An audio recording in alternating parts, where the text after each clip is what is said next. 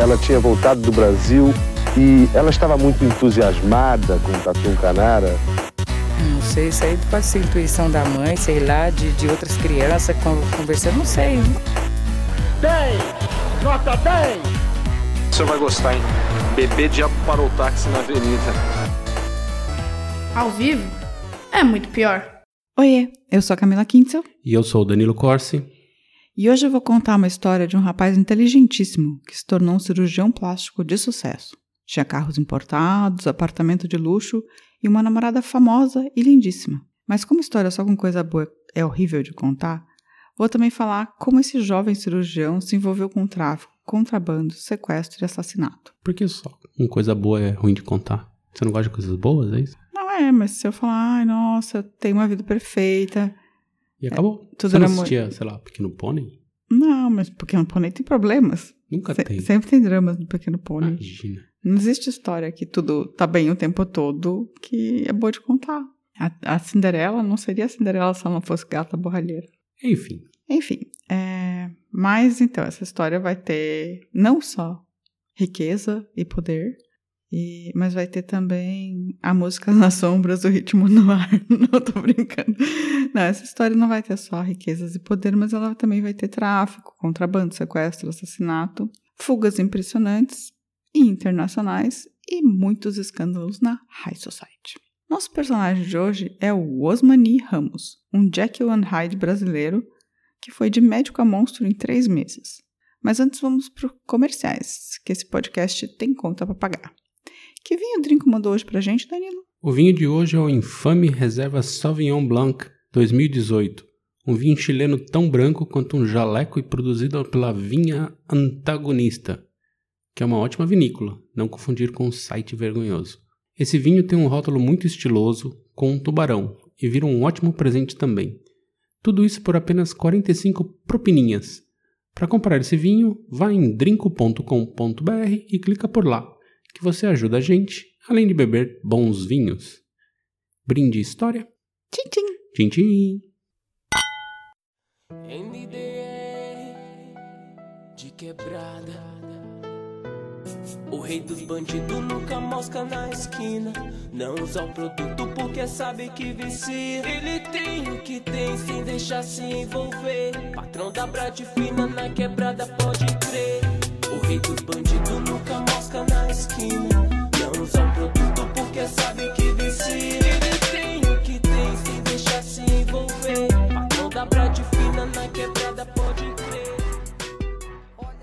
Começando com o básico, é, em 1947 nascia na cidade de Jacinto, Minas Gerais, o adorável bebê Osmani Ramos. Alguns dizem que ele nasceu em 46, outros dizem que ele nasceu em 45, mas eu vou ficar com a Wikipedia nessa, tá? Então, hoje nosso personagem tem entre 73 e 74 anos. Está vivo, mas não se chama mais Osmani. Ainda na década de 1970, ele mudou seu nome de Osmani para Osmani, mudando a tônica da palavra. Dizem que era para ficar mais francês e rimar com Pitangui, seu mestre. Mas isso só perguntando para ele mesmo. Você acha que foi uma boa mudança, Danilo? Osmani para Osmani? Mas ele também acrescentou outro. Uma outra. Ele meteu um H no nome, né? É, Antes era sem H. antes era Osmani, ou S-M-A-N-E. Osmano e E as aí, mina. e aí virou Rosmani. O cara tem a chance de mudar de nome e aí ele resolve. Ele não pôs Jacinto pra homenagear a cidade Não, dele. Jacinto não dá, mas Jacinto Ramos não dá. É, acho que não dá. Mas Jacinto não, mas tipo, você podia chamar João, né? Mas acho que isso só foi tipo. Pedro, É aquelas pessoas que escrevem com LL. Acho que não deve ter sido oficial. oficial, assim. é, tipo, a partir de agora eu escrevo Danilo com dois L's. Entendi, foi na numeróloga. Exatamente. Você vai escrever Danilo com dois L's? Não. Ah, tá. E Y É Y da E e H Não é? em algum lugar. Danilo. Vagabundo é mau, mas dessa vez ele não se deu bem. Foi assaltar a casa de pobre, vê só o que aconteceu. O ladrão foi lá em casa, quase morreu do coração. O ladrão foi lá em casa, quase morreu do coração. Já pensou se o gatuno tem um infarto malandro e morre no meu barracão? Eu não tenho nada de luxo que possa agradar o ladrão. É só uma cadeira quebrada, um jornal que é meu colchão. Eu tenho uma panela de barro Bem, mas voltando ao Osmani, ele foi de Minas Gerais para o Rio de Janeiro com 17 anos, para cursar medicina na UFRJ. Ele era filho de um fazendeiro com uma pianista, então, tipo, não era um cara pobre, tá? No segundo ano de medicina, no entanto, Osmani estava entediado e foi passar três anos nos Estados Unidos, estudando inglês e literatura. Isso era década de 70? 70. Então, assim, então ele era bem rico, né? Porque quem ia estudar nos Estados Unidos nessa época não era. Ele era filho de um coisa. fazendeiro É. em Minas Gerais. Que, tipo, não, lá não é soja, né? É boi. Boi. E, mas ele ficou três anos nos Estados Unidos estudando inglês e literatura. E, mas ele trancou o curso de medicina na UFRJ. Lá ele conheceu umas pessoas da High Society médica nova-iorquina que o aconselharam a optar por uma das duas áreas que seriam o futuro da medicina: transplante ou cirurgia plástica. O Osmani foi para a cirurgia plástica, área que os brasileiros já dominavam desde os anos 1960, com o maior expoente Ivo Pitangui, que rima com Osmani. Aliás, o Pitangui era o cara lá do, do que a gente contou, né? Do Gran Circo, lá do circo que pegou Sim, fogo. ele Foi era- o Pitangui que salvou a galera lá. Ele era um dos principais. Foi um dos principais caras. Na verdade, assim, teve muito médico, mas assim, ele tava lá. Era que coordenava, né? Ele coordenou, ele abriu o consultório dele para receber as vítimas e tal. Ele trouxe todo o equipamento, né? A pele sintética, a pele liofilizada dos Estados Unidos. Aliás, ouçam. É um episódio bem triste, bem horrível, mas é muito boa a história. Isso, tem muitas. muitos- muito fogo. Tem muito fogo e muita criança morrendo, mas, tipo, eu tô, não sei porque que eu tô rindo, tô rindo nervoso, tá? Enfim. Sei. Bem, e foi justamente com Pitangui, como mestre, que Osmani Ramos começou sua carreira. Ele passou em primeiro lugar em uma seleção criada pelo cirurgião e virou seu assistente. Todos diziam que com o talento de Osmani e com Pitangui sem médicos cirurgiões entre os filhos, este seria o herdeiro e maior, do maior cirurgião plástico do Brasil. Basicamente, ele era o número dois em cirurgia plástica. Number two não é uma boa alcunha. Number two do Pitangui, na década de 70. Você é o número dois do Pitangui. É muito bom, cara. Tipo, são dois do Pitangui, quando é o Pitangui era o Pitangui. O amor a vida faz rejuvenescer. A saúde traz a paz. Gostoso é viver. A luz do céu conduz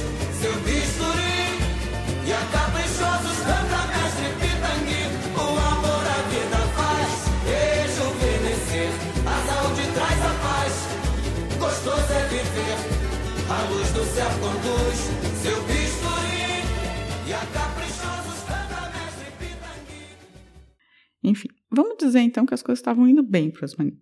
Ele tinha muitas mulheres, um belo apartamento em Copacabana e até quatro carros importados. Se vestia espalhafatosamente com as marcas mais famosas e mais caras e era arroz de festa da classe alta carioca. Tudo que era festa chique, ele estava lá. Nessa época, ele também teve um relacionamento com Becky Klabin, uma socialite e atriz nascida na Turquia que teve os casos com o Valdir Soriano e acabou casando com o Klabin, ganhando o nome, se tornando uma daquelas figuras absurdas de novela que são as ricas brasileiras, sabe? Imagino. Diz que ela odiava a praia, mas gostava que, da, que a água do mar ajudava a melhorar o bronzeado. Então ela mandava o mordomo ir pegar regadores com água do mar para trazer de volta para o apartamento dela e ela se molhar na cobertura à beira-mar. Gente. Já fez isso, Danilo? Não. Mandou seu mordomo, lá no mar pegar uns regadores de mordomo, água. não. Não tem nada disso aí, não. Então, ela era esse tipo de rico, sabe? Tipo, ela não era de Curitiba. Não, ela era turca. De Curitiba. Não dá pra ser turco de Curitiba ao mesmo tempo. Deve dar. Ela era de Istambul. Perto de Londrina. Na Turquia, meu amor. Na Educação Turquia. Londrina, Paraná. Na Turquia. Bem, o relacionamento de Beck com Osmani se deu pouco antes dele ser preso pela primeira vez, em 1981. Nessa época, ela tinha 60 anos e ele tinha 35. Reza a lenda que ele planejou um roubo à casa de Beck, em que só as joias dela foram roubadas e o ladrão nem tocou nas coisas de Osmani. Esse, no entanto, tem uma outra versão, em que ele e o ladrão lutaram, o médico impediu um roubo do cofre, que o prejuízo ia ser muito maior, ia ser de 4 milhões de dinheiros, mas ele estava lá lutando. O que você acha, Danilo? Ué, você duvida que ele fez isso? Que ele lutou? Eu acredito. Você Eu acredita que ele acredito que lutou? ele tava lá lutando com o bandido e o bandido Ele lutou com o bandido, o bandido roubou tudo da mulher dele e as coisas dele ele conseguiu Não, salvar. É, é que segundo ele, é- é- o bandido só roubou que- as joias, tipo, do dia a dia. Ele não roubou o que tava no cofre, mas o cofre tava abe- aberto. Entendi. Mas, Mas ele, ele impediu. Como ele impediu os Acredito. 4 milhões. Tá muito, é óbvio que isso aconteceu. Bem, a Beck não acreditava. E ela achou que ele era o responsável pro roubo. Tanto é que ela acabou o relacionamento, trocou a fechadura e falou pra quem quisesse ouvir que o Osmani que tinha roubado, mas pouca gente acreditava, porque ele era tipo um cirurgião plástico famoso, né? Tava com um broto no portão Quando um grito ouvi pega ladrão. Alerta então fiquei, porém ninguém viu O tal larápio esperei passar por ali Meu bem apavorado em casa entrou E nem na despedida me beijou Ouviu-se então na rua, tremendo alarido logo alguém pegou o tal bandido Depois de Beck, Osmani ainda engatou um romance com uma jornalista muito conhecida da Globo, que apresentava o jornal Hoje, Marisa Raja Gabalha, que chegou a escrever um livro sobre seu romance com Osmani, Meu Amor Bandido.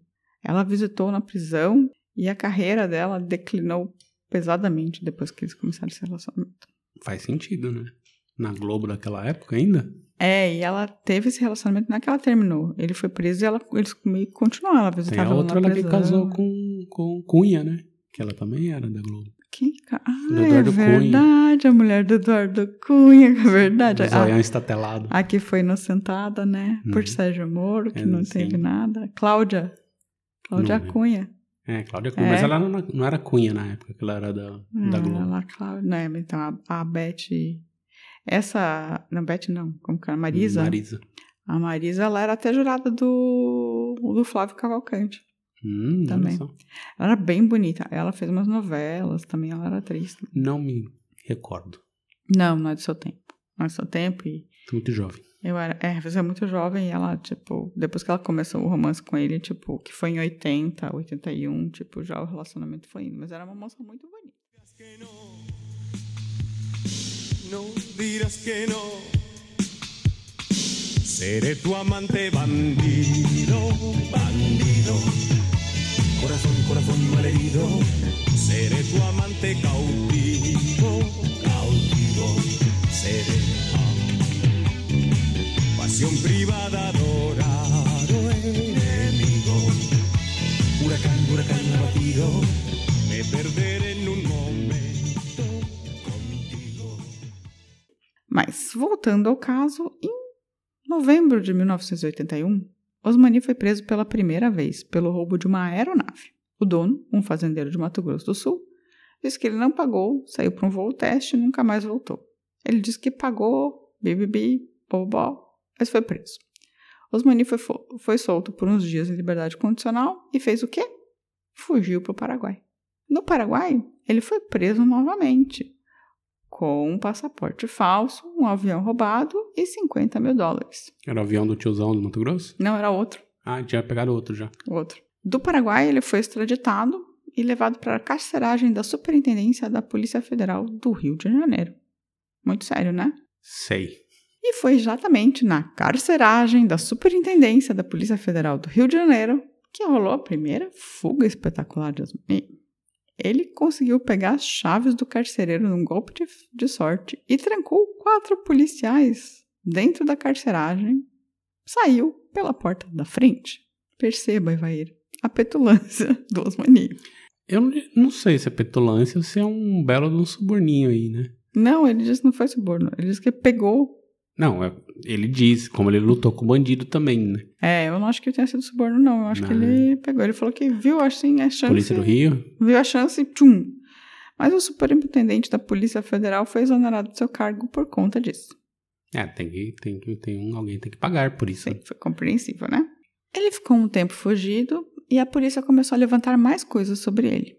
E um mês depois, quando Osmani foi parar atrás das grades de novo, já haviam contra ele acusações de contrabando de carros importados do Paraguai. Lembra dos quatro carros importados que ele tinha? Sim. roubo de carros de luxo, casas e joias, quer dizer, além da Beck, tráfico de drogas com seu avião particular e, por fim, o assassinato de duas pessoas: o piloto do avião, Joel Avon, e do estalionatário e ladrão de casas Fimiano Loureiro Rangel. Osmani foi condenado no caso do Avon há 11 anos e absolvido no caso do Rangel, que foi encontrado morto ao lado de um Mercedes contrabandeado. Coincidência? Talvez. Então, mas o cara era empreendedor do crime, então, sei lá. Quem é o Firmiano? Não, o Osmani. É. Tráfico, roubo e tal, o cara tava tentáculos. Depois ele fala até, eu acho que eu vou até falar aqui também, que ele, ele fala que foram três meses da vida dele que ele ficou loucão. Hum, E tudo aconteceu. entendi. Bem, para você saber o que aconteceu com o Joel Von, que é o caso do cara que foi condenado, ele foi morto a tiros num hotel por dois tiros e testemunhas dizem ter visto Osmani sair do quarto do piloto, que tempos depois foi encontrado já sem vida. A polícia alega que foi queima de arquivo, já que a Von poderia testemunhar contra o médico por tráfico e contrabando. Certeza. Ele disse que nunca matou o Avon, que tipo nunca houve uma prova contra isso, é tudo circunstancial. Ao ser condenado, diz o juiz que Osmani pediu para falar. Ao ser concedido o direito à fala, ele disse: Só queria dizer que eu vou matar esse promotor e o senhor também. Boa. Isso, cirurgião plástico, Né? assistente do Pitangui, tá? Mas ele não tentou matar ninguém. O que ele tentou foi fugir, mais de 10 vezes, algumas delas bem patéticas.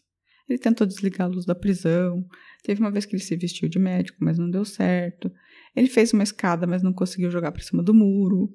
Ele caiu de quase 10 metros de altura por outra escapada e teve que ser operado, porque se quebrou inteiro. Ele tentou muitas vezes escapar, tipo 10 vezes, tá? De 1981 até 1996, quando foi sua próxima a fuga bem sucedida. Ele ficou 15 anos preso, é isso? Ele ficou mais de 15 anos, calma. Ele tava. Não, nesse a- a- período. por de 15 enquanto, anos, é, foi por enquanto. ele tava preso mesmo. Ele estava preso desde 1981, quer dizer, ele teve aquelas duas escapadinhas, mas tipo era de meses só, mas ele ficou preso até 1996. Quando ele saiu no indulto para visitar a família, numa dessas liberações, e não voltou. Ao contrário, ele pintou o cabelo de acaju e apareceu perto da Bolívia para falar com a imprensa. Nessa ocasião, ele falou para os jornalistas que era um injustiçado e queria para a Irlanda se juntar ao IRA como médico e terrorista. O que, que você acha disso, Daniel? você sai pro, você sai pro assim, de Natal, pinta o cabelo de acaju, vai para perto da Bolívia e fala que vai virar terrorista. Aquele momento que, assim, no silêncio de estudo, assim, né? tipo, meu, vou pra Irlanda me juntar ao IRA, tá bom. Como médico terrorista. Porque ele falou que tem gente que precisa fazer faxina nesse mundo, porque esse mundo tá precisando de uma faxina.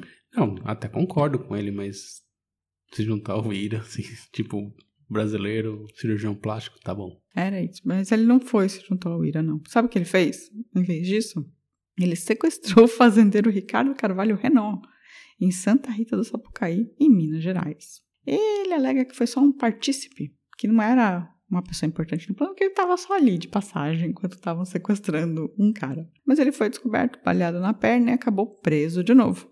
E aí aumentou mais uns anos na sua pena, né? Go on home, British soldiers, go on home. Have you got no fucking homes out the road? For 800 years we fought you without fear. And we'll fight you for 800 more. And if you stay, British soldiers, if you stay, you'll never ever beat the IRA. For there's 14 men in Derry, and the last that you will bury. Ele voltou para a prisão depois desse, dessa fuga de 96, com, com ameaças de terrorismo e sequestro, sequestro real, e começou uma carreira como escritor. Lá ele publicou oito livros, entre eles Marginalia, Pavilhão 9, Sequestro Sangrento, Dossiê Colombiano e outras pérolas desse tipo. Você chegou a ler algum dos livros? Não, não consegui ler nenhum dos livros, mas me interessa ler os livros do, do, do Osmani. Dos Mani. Eles são publicados pela geração editorial, tá? Deve estar ganhando bem. E teve um deles, que é o Pavilhão 9, eu acho, que foi publicado até na França, Olha só. pela Gallimard. Ok? Venderam os direitos do livro do Osmani. Em 2009, ou seja, 13 anos depois, ele causou de novo.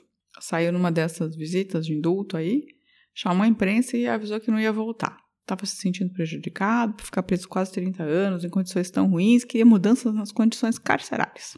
Nessa fuga anunciada, ele ficou oito meses foragido até tentar entrar na Islândia, onde perceberam que ele estava com o passaporte do irmão dele. Lá na Islândia ele foi preso e ficou dando entrevista falando bem do sistema prisional islandês.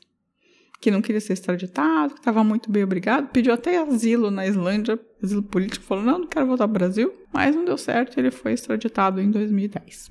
E aí, você quer ficar preso na Islândia? Não. Muito frio. Ele falou que tinha. Era bom porque tinha até da internet duas horas por dia, ele podia usar computador na cela. Que, Devia estar só ele preso no país na- inteiro. que né? na cela dele cabia 40 pessoas no, no modelo brasileiro. A Islândia tem um preso no momento e é brasileiro. Os mani. Enfim. Isso, daí ele foi extraditado em 2010, ele foi para foi para um presídio interior de São Paulo, e em 2016, com mais de 70 anos, foi finalmente colocado em liberdade, depois de ter cumprido 36 anos de prisão ao todo. Saindo da prisão em 2016, ele foi morar com o filho na Noruega por quatro meses, onde se atualizou das técnicas de cirurgia e criou um canal no YouTube, que vocês podem visitar. O Osmani continua afirmando que foi preso injustamente e sem provas. Também culpa os três meses de muita cocaína por tudo que aconteceu na sua vida. O que, que você acha, Danilo? Você acha que três meses de cocaína. Acho muito improvável, O né? que, que você acha que aconteceu com esse cara? Pra ele ter... Não, esse cara, ele, acho que ele era viciado na adrenalina de fazer as coisas, ele tinha tudo, não bastava, né? Ele É. foi pra fazer, cometer crimes.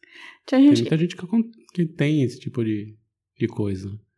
Teve gente que achava que, na verdade, o problema dele foi quando ele começou a sair com a Beck, com a Bin, ele começou a conviver com uma galera que era rica num outro nível, assim, sabe? Rica num nível que ele não era e que ele ia demorar muito tempo pra ser, assim. E que aí ele resolveu pegar um shortcut.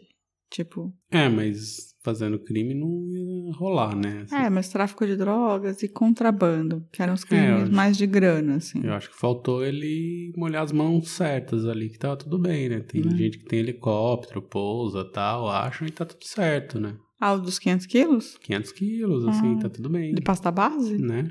Naquela fazenda? Uma fazenda aí, tá Ah, tudo Tá certo. ligado? Tem aquele outro cara também do apartamento, né? Com 51 milhões. Pois é, É, tá, então. tá livre, né? É, Tá- então. Saiu agora. Enfim, mas aí ele acha que foi a meio cocaína que deu esse, sim- esse, ataque de grandeza nele, que ele. Que na Ah, verdade. pode até ter ajudado a desinibir pra falar, vamos aí, vamos fazer. E aí, mas eu não acho improvável que tudo se deva à cocaína. Uma vida louca, né? Hum, Isso não existe.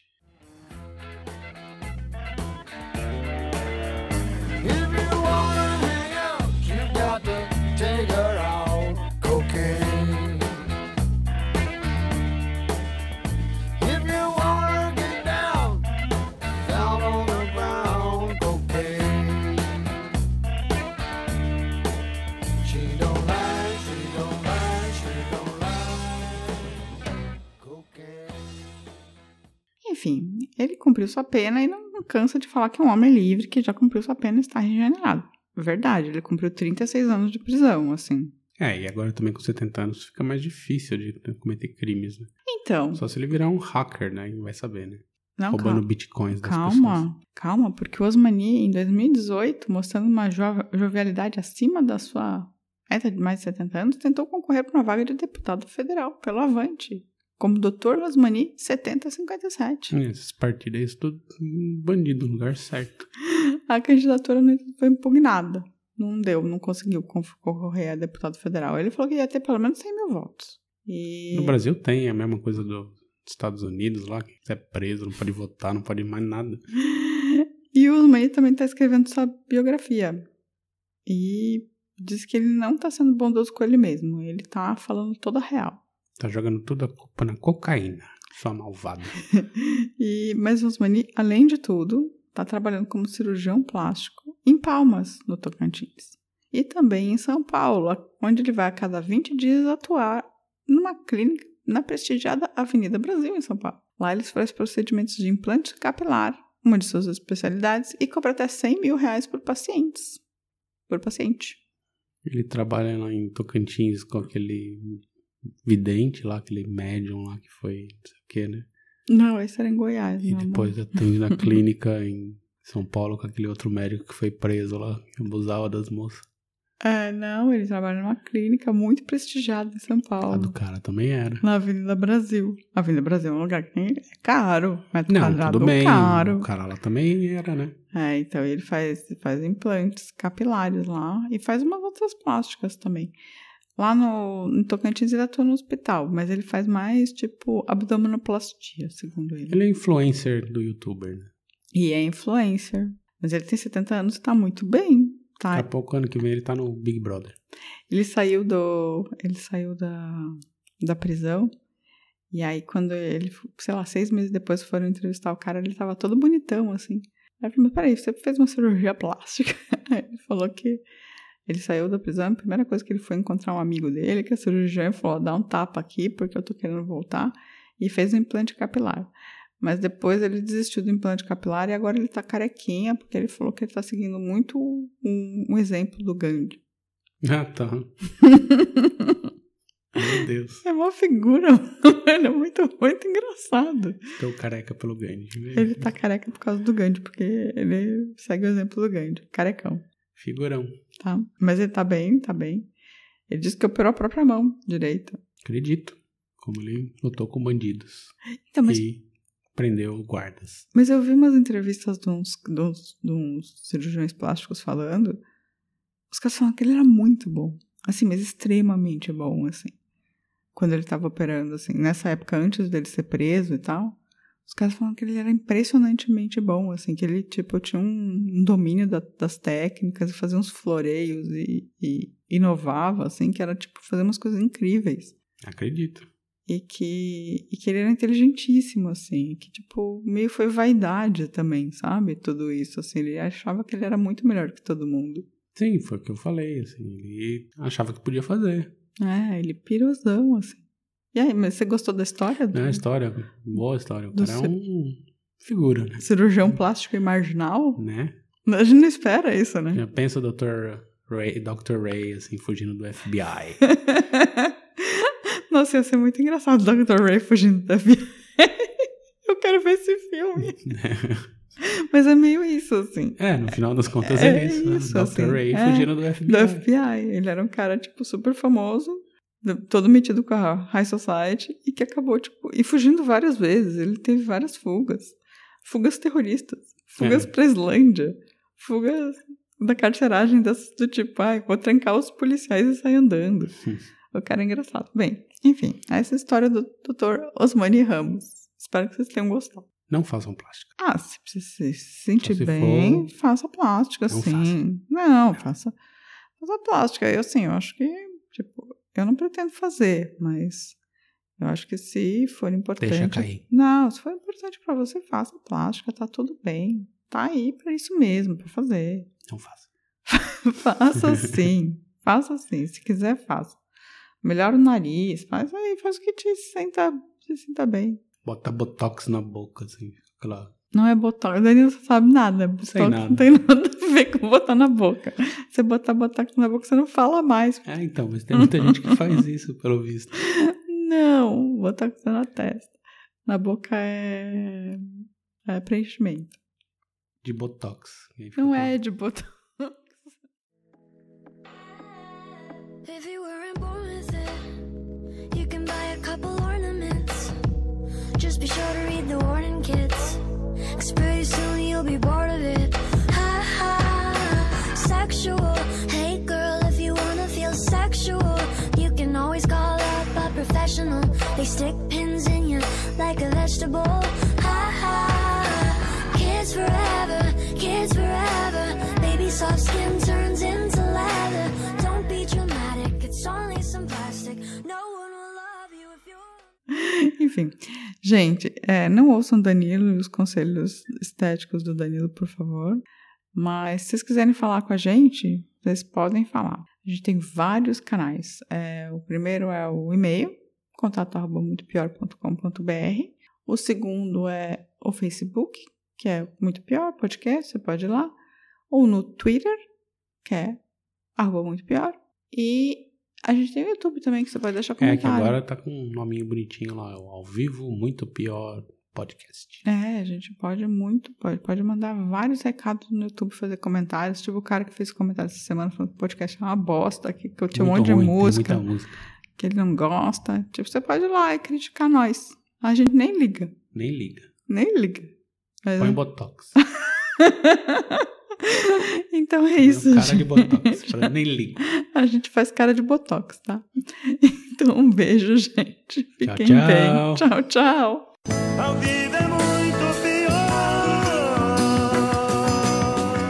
Este programa é um oferecimento de drinco.com.br